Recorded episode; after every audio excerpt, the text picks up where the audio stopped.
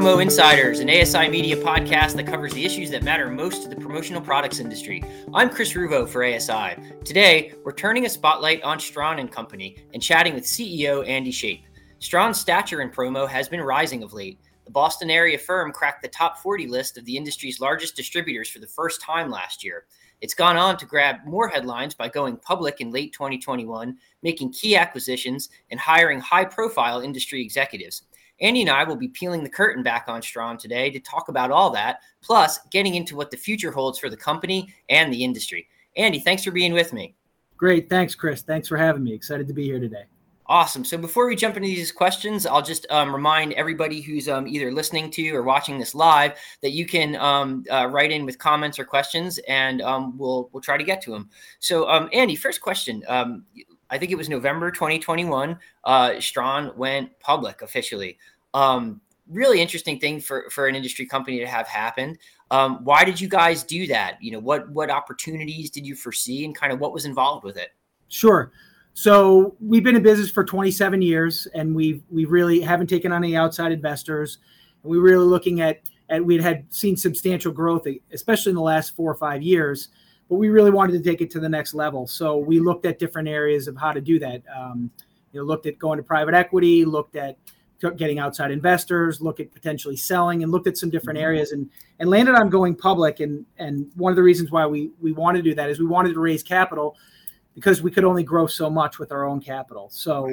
We went out and we we found a bank um, in EF Hutton and started t- told them our story and said we've been in business for 27 years, mm-hmm. been profitable since the beginning. We've seen all you know double digit growth, uh, you know almost 20% year over year growth over the last five years. You know, we've got a pretty good story. And and this industry, it's a unique opportunity because there's not a real lot of public companies in this yes, totally true. Yeah, especially yeah. on the uh, on a, on a major exchange. Um, there's there's a few. Um, you know, BAMKO's part of Superior, which is on Nasdaq, but after that, there really aren't any.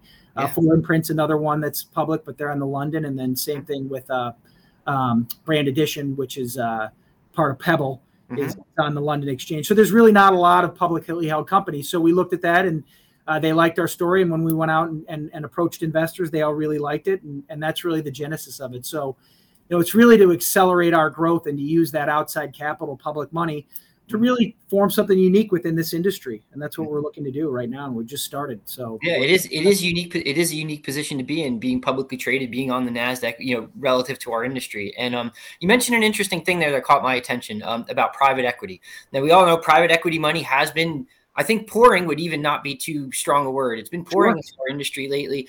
Um, why was that not the route that you wanted to go? Why, why did that? Why did why did you ultimately decide against that and to go public? So we're really looking to build something special here long term. We're not looking for an exit. I mean, I'm I'm interested in staying in this industry. I love this industry. I like being part of it. And I'm not. We weren't looking to come in and say let's. Uh, you know, invest and sell in three years. We're looking at trying to build something greater, but while also being able to have some control in that, not really looking at only a quick return on on an investment. We're looking at saying we want to build something truly unique, truly special, invest in technology, invest in our infrastructure, invest in our people uh, through acquisition, through organic growth, doing all of that. Um, and, and also doing it with ourselves. I mean, I've been in this business for 27 years. We've had we have multiple people. My uh, uh, Randy Birney, who's our executive vice president, has been with us for 25 years. So, you know, we we've been around this industry for a long time, and we really see a tremendous opportunity within within the industry to really make a, a, a good difference and, and really build something truly unique and special. So tell us what the process was like, because again, it's it, this is a unique thing for a company in our industry to do. What was it like to go public, and you know what have been what were some of the challenges involved with that, and how did you overcome them? It was fairly daunting. So the first thing we had to do was was meet with our bankers and talk, tell them our story, and they and they liked that. And then what we had to do is is write what's called an S1, which really is it was about a 200 page document that really talks about everything from our financials to what we do, who we do it with for, and everything. And it, it's very complex and it takes a lot of work and a lot of time. So that took us about four or five months combined with auditors, lawyers, accountants, uh, myself getting involved. So one of the things that the struggles with that was some of the resources and time that I took away from managing our business, as well as our CFO and, and other mm-hmm. people. We really had to backfill with other people to, okay. do, to do that. So that that's one of the hardest parts that we had was running our business while going public. There's also cost involved with that, but um, you know, in the at the end, like I'd mentioned, we we raised over 40 million. I actually don't know if I mentioned that, but we raised over 40 million between the IPO and a secondary capital raise. So, you know, that's really going to help us invest within our company and really invest to for that future growth. Interesting. Now, um, so I mean, we've all we all probably have investments of various kinds, and we know that um, you know, stock market has been it's been up, it's been down. Since becoming a publicly traded company you know have have things changed for you guys? Have you encountered new challenges with you know j- j- just with the vol- some of the volatility that can exist in, in in the stock market?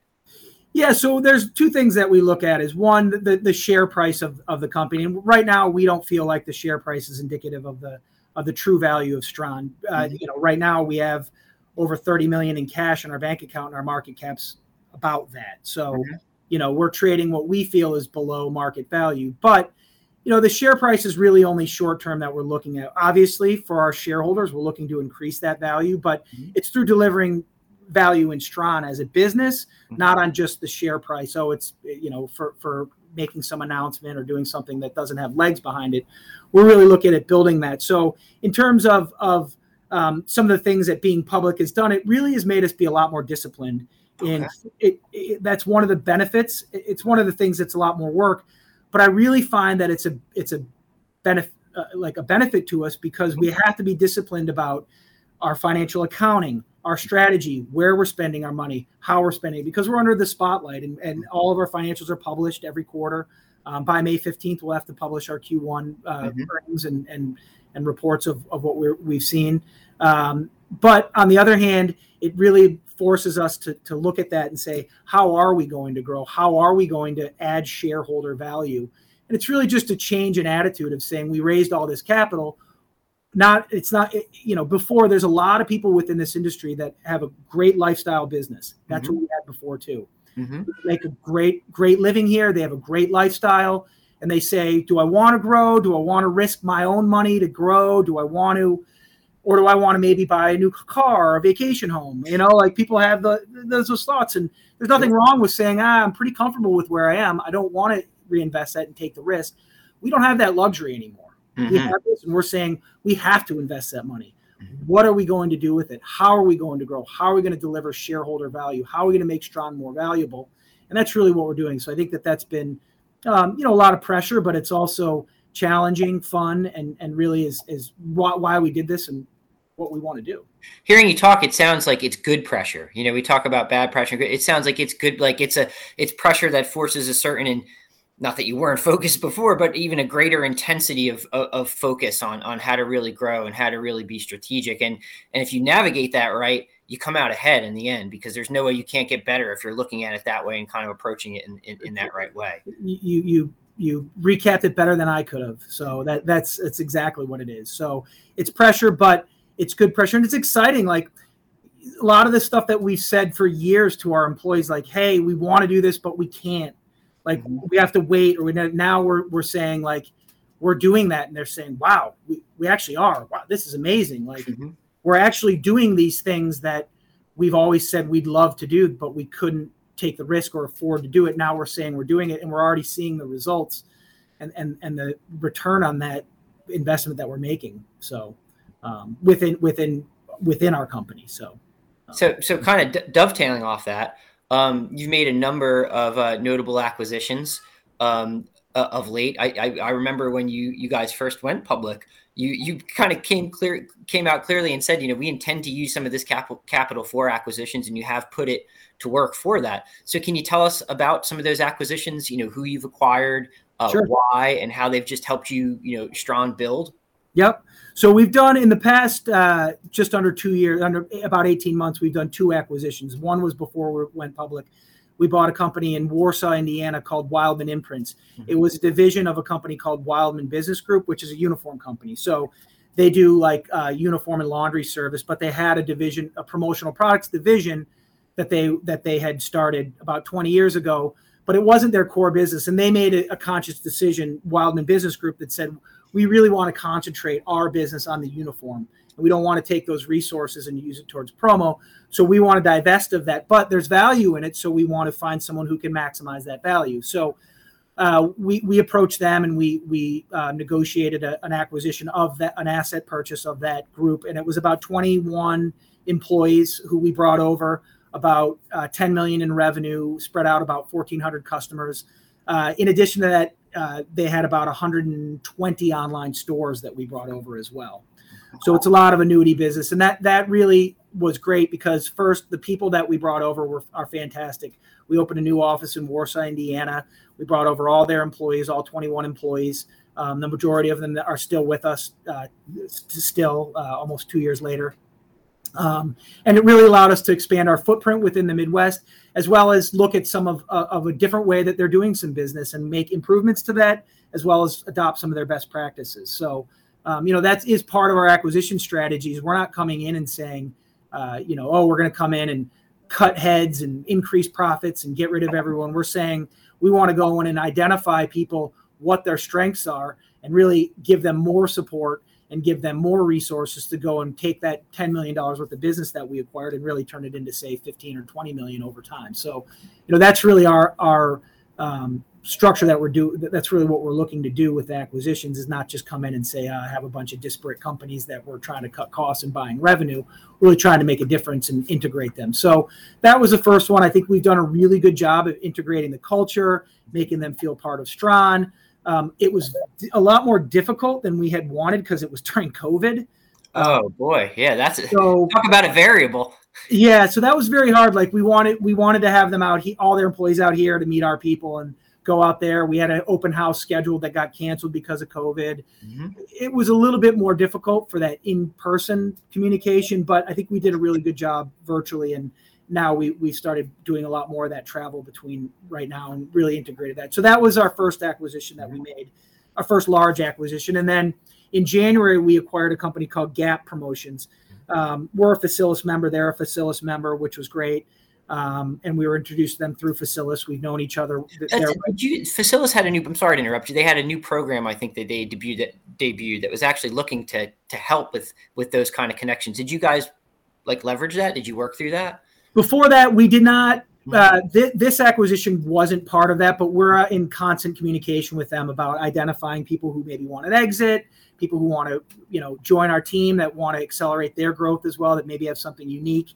So we're we're definitely taking advantage of that because I do I do find Facilis a very um, valuable community. Mm-hmm. Um, we didn't originally sign up for the community when we were being pitched by Facilis. They said, "Oh, the community," and we said, "I don't even know what that means." Mm-hmm. Um, and then once we and and and what's even greater about it is I feel that way about Facilis. And again, we joined in February 2020, right before the pandemic. So we never really experienced the true community like Facilis, and we still feel that way. So uh, that's been a nice, a nice surprise from Facilis since we joined that. But um, in any case, Gap is was was a business started um, by a woman, Gail Pirano. She's she's great. She's uh, part of the acquisition. She's continues to work for Stran. Um, I have a meeting with her later today. She's great, but uh, a lot of what they concentrate on is the beverage space. Yeah, uh, some some different beverage offerings. So they huge, have huge, huge names like the biggest. So it's like some of the biggest names in adult beverage industry. yeah, sure. yeah, exactly. Molson Coors is a big one of theirs, and and a lot of other alcoholic brands. And they spend a lot of that. I mean, what some of those I laughed during uh, COVID. Some of that were like, yeah, we you know, booze, gambling, and and uh, and lawyers, you know, didn't go away. it's not a bad niche to be in during tough times, right? So a lot of that, a lot of that business came our way. Uh, but uh, so we we were introduced to to Gail through Facilis, um, and and really brought them on. They again, we they had um, 13 employees that we brought on, great employees. They're a young group. Um, that has a ton of potential, like amazing amounts of potential. So we looked at that acquisition saying, boy, Gail's done a really good job of establishing a fantastic um, foundation with really good customers. Um, but she was limited again to what she could do. She wanted to put more money into the business, but she would have to, you know, use her own money. So she really came to us and said, I want to continue to grow this. And we're helping her do that by putting more resources on the accounts that she has, more creative, more technology, um, you know, and that is a big area of, of what we're doing is is the technology investment to make it easier for customers to do business with us. And you know, she looked at that and said, this is a really good strategy for for both Stran and Gap and all the employees. So um, you know, that's been a really successful. We closed that uh, January 31st. So you know, they've been with us a few months and and it's going really well. So awesome. So as as you've as you're acquiring, as you're going, as you've gone public, um, all these different things are happening. You've also brought on some some pretty you know for the promotional products industry some high profile executives. Can you can you tell us who you've brought aboard and kind of what their roles have been and and, and how they're kind of helping you build the next the next phase of Stran yeah. So what got us to you know 45 million dollars or 50 million dollars really isn't going to get us to the next step. So we recognize that and that's why we went and raised capital. Mm-hmm. And in, in addition to that, the current infrastructure that we had leading up to that isn't going to support the growth that we needed. So the first thing we needed to do is build out our infrastructure. So, um, you know, I we I, I approached Steve Paradiso first um, from an operational standpoint, and, and he had retired. Mm-hmm. Um, I don't know if anyone's familiar with Steve Paradiso, but he actually was the president of Cyrk, which got to be, you know, was a publicly held company, got up to a mm-hmm. billion, almost a billion dollars in revenue. Um, his claim to fame is he said he he uh, he had to ask uh, O.J. Simpson to retire from the board of Cyrk because because of some bad things that were happening with him. no comment.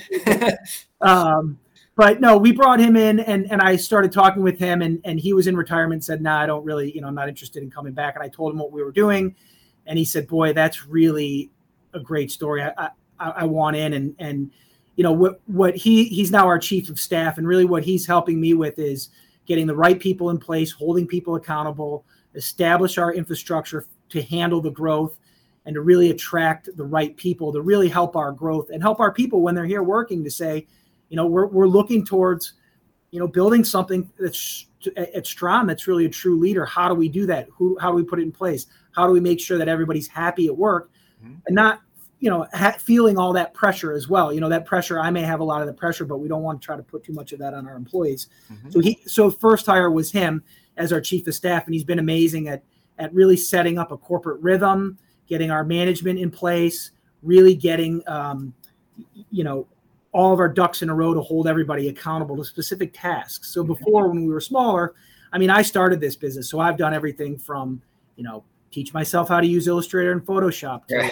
to looking at, you know, cr- how do I create an online store using, you know, different Bright Stores, CoreXpand, uh, you know, the Magento, Shopify. Like, there's a million, you know, doing all that to accounting, to billing, to using you know, I've every ASI product I've I think I've used. You take the trash out too, right? So yeah, exactly. Yeah. you know, so I've known all that, but on the other hand, now that we're growing, like we need to put people compartmentalize people mm-hmm. and say, you know, here's what we're really holding you accountable to is to drive this. And it and it's been he's been really good at helping us establish that to hold people accountable to this is what we need you to do. And and if you're doing other things, we'll hire other people to do that. It's given us and, and going public and raising capitals given us the ability to do that. So Steve was the first hire. And I'll just add real quick. Steve, of course, was um long time on uh, Counselor ASI Media's uh, Power 50 is one of the most influential people in the promotional products industry for roles that roles that he's had. So he's yeah big name guy to bring on. Yeah, and he also was at Touchstone and e, e promos and, and really helped them grow to be a top 40. You know, both were doing, I think, in the $75 million range. So he helped establish that. And now he's really helping us to, you know, to try to continue to to grow ourselves. And he's done a really good job, and, and he's he's been super helpful to to Stran and myself and and the entire organization. And and as a result of Steve, um, you know, we I, I, originally was talking to Steve from an operational standpoint, but he came in as chief of staff, and he had referred me to Sheila Johnshoy, who recently started.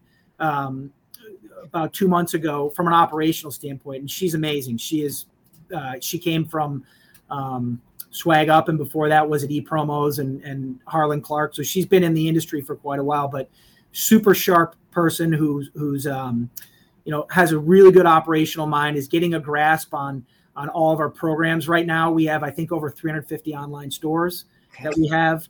Um, and she's helping to wrangle them to make sure that we're billing them properly, that all the, the, the operations that orders come through, that our staff is is staffed properly. So she's really good, and, and I'm really excited about her. And in addition to that, we hired a new CTO, Jason Nolly. Mm-hmm. Um, again, uh, he was with Wildman uh, Wildman Business Groups, uh, so that's how I originally met him. He ended up getting another job, and and after he got that job, he we went and kind of recruited him and said we were really impressed with him during the Wildman phase, and said, "Boy, what do I need to do to get you over here?" Because he's super smart. Uh, from a technology standpoint, uh, you know, is implementing some new, really interesting and cool platforms and and and systems that that really make us more efficient. And you know, that's a big part of the future. And you know, I know we want to talk a little bit more about the technology, but mm-hmm. he's, he's, really a, an integral part of that. And then and then to round it out, um, you know, our CFO Chris Rollins, who we promoted to CFO, he was our VP of Sales for about six years, and we promoted him to CFO, and he's really stepped up to the challenge. You know, now he knows more about SEC regulations than anyone would ever want to know. Oh God! All right, yeah, uh, you know, yeah, so he's been great. And then our VP of Sales, Steve Urry, um, is, is, another leader that we have that um, we put into place that that's helping manage our sales team. Um, you know, with with the help of our executive vice president Randy Birney. So we've put a lot of people in place, and uh, you know, we're continuing to put people in place. But those are the, the main leaders that we've put out there. All right, interesting. So you have so you have this good you have a good core team that you had there. You've you've expanded leadership to kind of help take things forward. Um, so what I guess the question becomes what are you going forward into? The you know how is the industry going to change over these next few years? You know what do distributors need to do to compete in what seems to be a pretty quickly changing landscape, if you will. Yeah, so there's a few things, and when we talk about technology, people always say, "Oh, well, technology. What do you mean? Like, what are you what are you doing for technology?" And there's a couple of different things that we need to look at from a technology that we're really investing in is the first the technology is is you know uh, lead generation and and and really getting more eyeballs on Stran using technology for our advantage uh, to our advantage for that. So getting more people interested in, in Stran showing what we can do but that's really only the first step. The next step is once we have customers you know we're not looking for a one-time order where someone comes in and says i need to order a thousand pens. I'm going to go online and do that. That's not our direct to consumer model is that's not our real model. Our real model is more finding customers and, and, and large clients that say we want to use this form of advertising as a and marketing as an effective medium and, mm-hmm. and put it into their advertising budget because it is highly effective. And I think that's one of the trends that I think that when we get in with our customers, they really start to recognize is wow, this is really impactful. This is really effective when we do it properly. If we buy a bunch of stuff and stick it in our closet or in the trunks of people or don't give it out with any type of rhyme or reason, it may not be as effective. Yet, if we have a plan, we help them establish a plan on how to use this form of advertising. It's very effective. It's one of the only forms of advertising that doesn't take away people's time. Mm-hmm. You go to watch a, a video on YouTube, they take away your time. Television ads, they take away your time. When you're reading a magazine, there's an insert, you rip it out.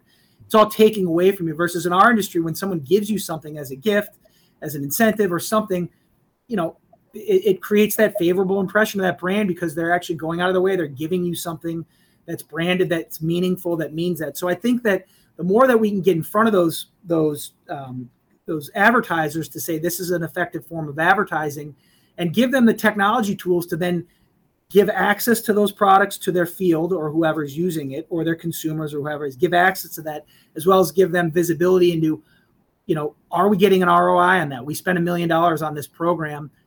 Who did it go to, and and and what does that look like, and was that effective? And when we can show that to our customers, they say, "Boy, this is a lot more effective than."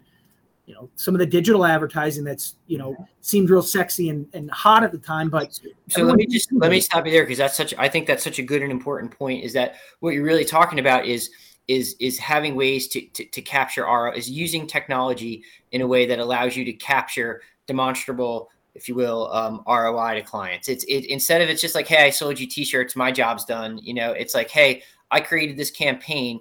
Here's like stats and data on how that worked, and here's how we collected that. Like you're talking, you're talking about stuff like that. Yeah, absolutely, integrating it in with their whether that's their their CRM, their ERP, so they can say say, well, all right, let's look at these different, like if it's a sales initiative that they're doing, they say, let, let, us look at these different salespeople.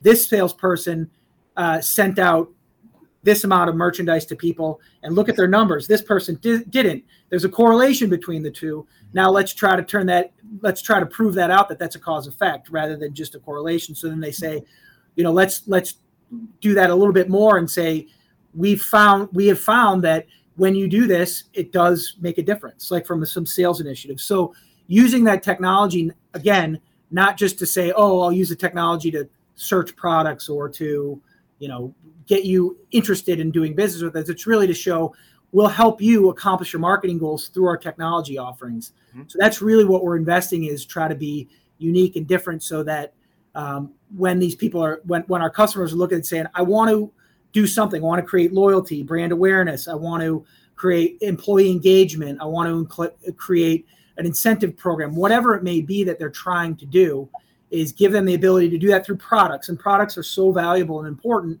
and they can't be digitized. Like you know, mm-hmm. sending an email isn't as effective as handing somebody something. So we're really working on that technology to to go and and and have that complement the products, not to replace the products, but complement the products so that it's more effective marketing use rather than just selling products and saying, "Hey, you ordered uh, ten thousand dollars worth of baseball hats. I mm-hmm. dropped them on your doorstep. Good luck." We yeah. want to create, you know, let us do more than just do the hats. We'll get a really cool hat for you. We'll do some great decoration. Maybe we'll import it. Maybe we'll do it direct, or maybe we'll do it domestically. You know, we'll do some creative ways. Maybe we'll do uh, insert a hang tag, whatever it may be and then let us combine that with some printed collateral or kit it with a box and mm-hmm. send it out and make a difference. So that's really what we try to do, and, and doing a lot of that through technology.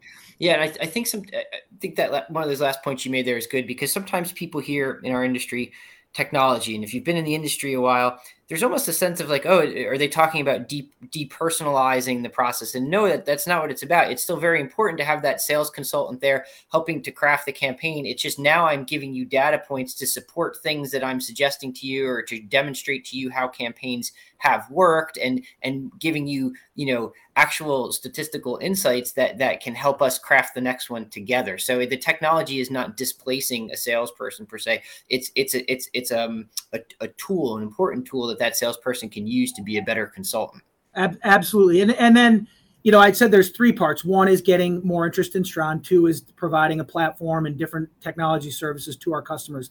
And then the third one is creating efficiencies internally at our company. Mm-hmm. So a lot of, you know, I always say, imagine if Amazon followed the, the traditional ASI method, mm-hmm. you know, where someone would place an order and they would have to go find, you know, you go into order a, a you know, shampoo and they'd have to go source it, cut a PO to the vendor, bill them and do all that. They wouldn't be able to exist if they had to do that manual process. So really on the back end, what we're trying to do is make it easier for our automation to go through so that people aren't spending as much time on our back end as they are manually processing orders. So, you know, it's really combining all that together and trying to create a, a more efficient working process as well as giving valuable tools out to our customers that that makes it more efficient so we can spend more time and more of our valuable resources.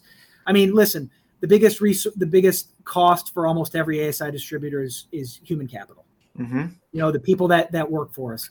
You know, everyone says, "Oh, we love our people, and that's what's important." I mean, if you look at anybody's P and L that that you're that in our industry that's going to almost always unless there may be a, a different model that's almost always going to be their largest expense. So we want to make sure that we're getting the most efficiencies out of them um, and give them the tools to succeed. So that's really what you know the third part of the technology all right, interesting. Since we're on the, we're on the subject of technology, we did have a question come in. It's a, it's a little out of left field, but it's it's kind of interesting. to see if we could answer it. So, um, uh, the, the questioner asked, you know, how do you, how do you what do you think about accepting uh, crypto as payment for promotional products? Um, as the crypto industry is growing massively and they need swag too. So, any thoughts on that? I mean, no right or wrong answers. Just what's what's your take?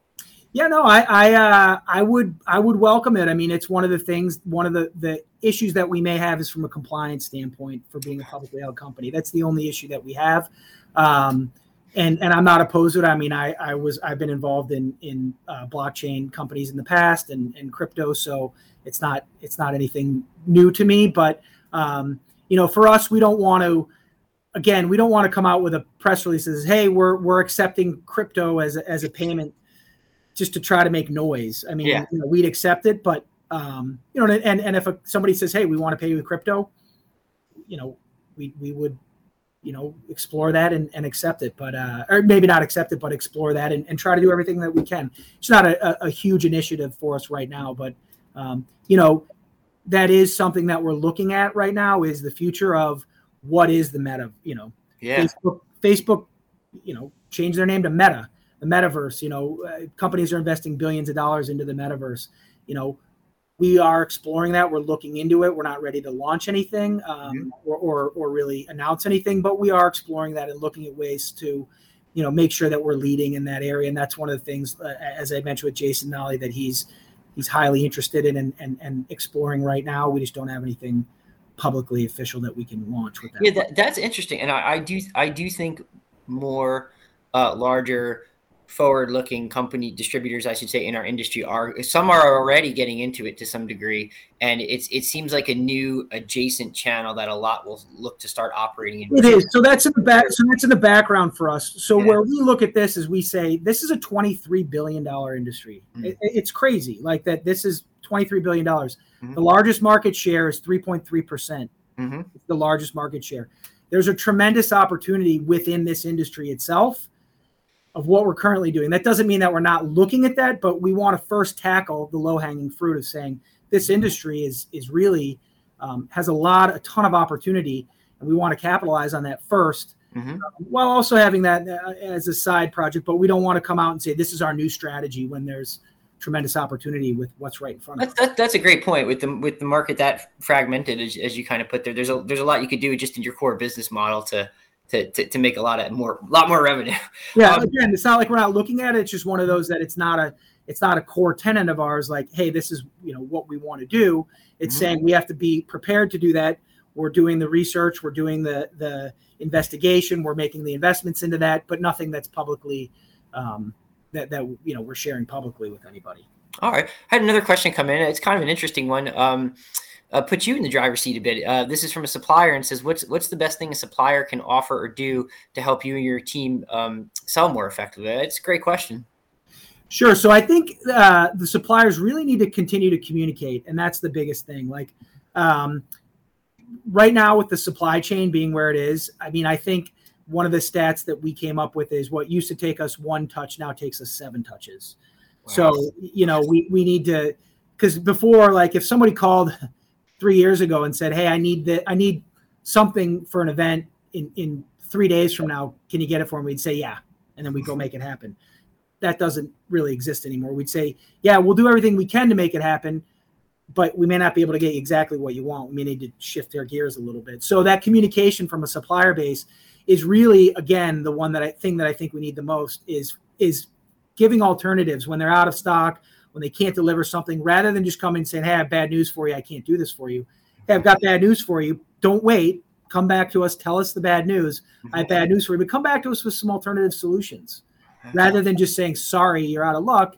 Come back and saying, Hey, I, I really apologize. I know your client's not going to be happy. I know you're not happy, but we don't have the, you know, AS 5437 in purple, but we have it in blue would they be okay with accepting that? Or we don't have that item but we have this item that's very similar that maybe costs a little bit more. And also being reasonable with that and saying all right you know maybe we won't maybe we'll we'll work with you on the pricing on that because it costs more. Maybe we'll give you a discount to make it a little bit more um, you know palatable. Trouble so to speak. Yeah. So let's work together. And you know we look at our our we look at the supplier base as a, as a partnership. I mean we really do. We rely on them um, this is one of the few industries that still has that supplier and distributor aspect, mm-hmm. and we mm-hmm. rely on one another. So, you know, we respect and, and really want to continue to promote our suppliers, especially the ones that look out for us and, and are doing, you know, trying to help us succeed. So, you know, communicate with us and, and really give us alternatives if something goes wrong. Yeah, and I'll just I'll just quickly add any any you know executive frontline salesperson on the distributor side that I've talked to through the like the last two years and especially the last year over with all the supply chain craziness um, have said almost verbatim, you know, what what you said, like just communicate clear and quickly what the status is. If it's if it's you know if there's an issue, that's okay. Let us know right away, and then give us some ideas about how about how we could actually still come up with some kind of solution. And if you do that, I think it just creates a lot of goodwill, if nothing else. You know. Yeah, it shows that you care too. You know, and I think that everybody wants that. And and we were talking about getting rid of that human touch. Like mm-hmm. we're not trying to do that. We want to, you know, get rid of unnecessary human interaction that that is is just minutia mm-hmm. but we want to still have that personal touch where we understand the brands that we're working with we understand their goals you know and they know that we care like if they have something that they're you know, I've been to trade shows and been standing there with no backdrop and no booth and no mm-hmm. giveaways, mm-hmm. and you're going, boy, I feel stupid. Mm-hmm. We don't want anybody to feel that way. you know, we don't want that. We want to say, hey, you show up at a at an event which are coming back, which is fantastic to see. Um, you know, we want to say we know that we care. So we want our customers to feel that way. And I think that the suppliers can do that too. If they feel like, hey, we don't want to let you down because we don't want to let your customers down, it goes a long way. Got it. All right. We have one more question come in, and then I'll give you one final one. We're kind of pushing up toward the end of our time here. Um, interested. What, the question is? Do you know? Do you see China import becoming less attractive long term and, and made in the USA kind of being on the rise? I have some opinions on this. I'm curious what your take is as a distributor. Like, are you here? Like, do, do your customers want more made in the USA, or is it still more price driven? Like, what do you what are you hearing? I mean, we did that project for the U.S. Census two years ago. That was all made in the USA. It was about twenty million dollars worth of merchandise that had to be one hundred percent made in the USA, and we had to be audited to make sure that it was completely made in the USA. And it was a struggle because some of the items we couldn't find. Mm-hmm. They said, "Oh, we want to do a silicone phone wallet." Mm-hmm. Maybe it exists in the USA, but we certainly couldn't find it mm-hmm. in the USA. So there are certain things that we just can't do. So yes, I do think you know more people will will turn to USA, but on the other hand, you know may, USA factories are, are struggling as well um, because of people not coming to work and, and mm-hmm. it's just harder to find minimum wages going up in, in a lot of the, the manufacturing areas. Um, and, and people are, you know, that's a struggle as well. So I, I, do think the reliance on China may go down. I think importing will still always be um, very important to our industry. But um, you know, I think it's a balance, and really, what we want to do is bookend that production. Is take advantage of that when we can, but not rely on it. And that's really what we try to do. Is say if we can take advantage of cost savings, if we can take advantage of customization because we have the time mm-hmm. or we have the, the forethought for it, let's do that. But let's not rely on that. Let's have alternative solutions domestically that help us accomplish those goals. So if we ba- that's what we really try to balance. Yeah, and I, I would just I would just chime in quickly to say I, I don't think that as you mentioned, international supply chains are going to be displaced by a dis- domestic model anytime soon. There's a lot of reasons for that. One, price is, is at foremost, but also just infrastructure and labor levels needed to, to really support our industry en masse.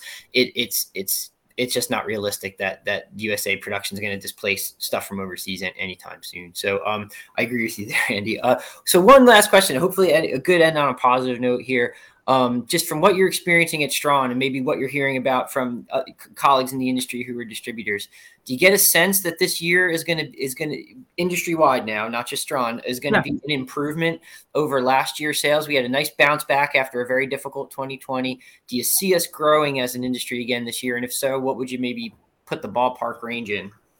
I do. I'm not sure if we'll get back. I, I don't think I do think it will grow, but I don't think it's going to get back up to, you know, 27, 28 million. Mm-hmm. You know, that last year was what, 23 million, the year before yeah. 25 or 20 yeah. billion, sorry.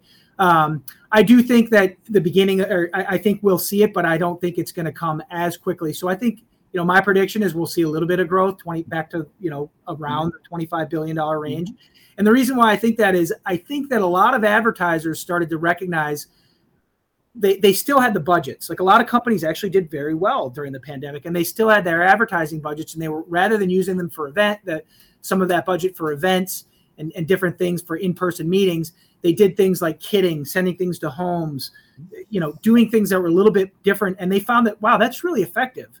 So I don't think that's going to go away. So some of that spend went over to there, and I don't think that's going to go away. I think that's going to continue to increase. But with the uh, addition of now having in-person events having trade shows, having people go on sales calls and going on meetings.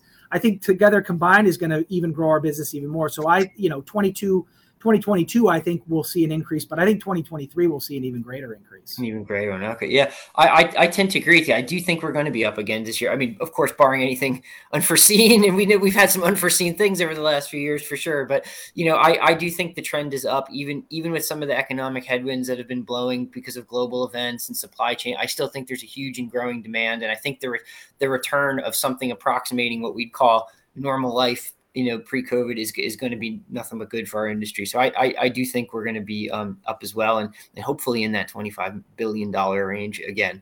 Um, so Andy, thank you so much for uh, being with us today. It's been, a, you, have been so candid. I really appreciate the, the insights and it's, it's been exciting to hear about where Stran is and where it's going. Just any kind of final thoughts for our audience? No, I mean, I think you know Stran's in a very unique position right now, and we're looking to to acquire other companies. So if anyone's thinking, you know, I'm ready to formulate an exit, or I want to be part of something that's growing that that really is unique, I'd welcome the opportunity to talk to us.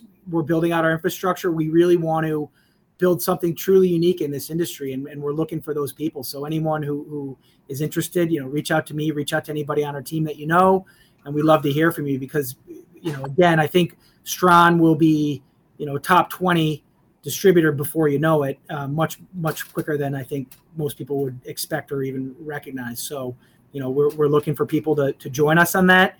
And uh, we got a great group of people already and we want to add additional people for that. So um, you know i'm excited for the future of this industry. I love this industry. I love i love what we do.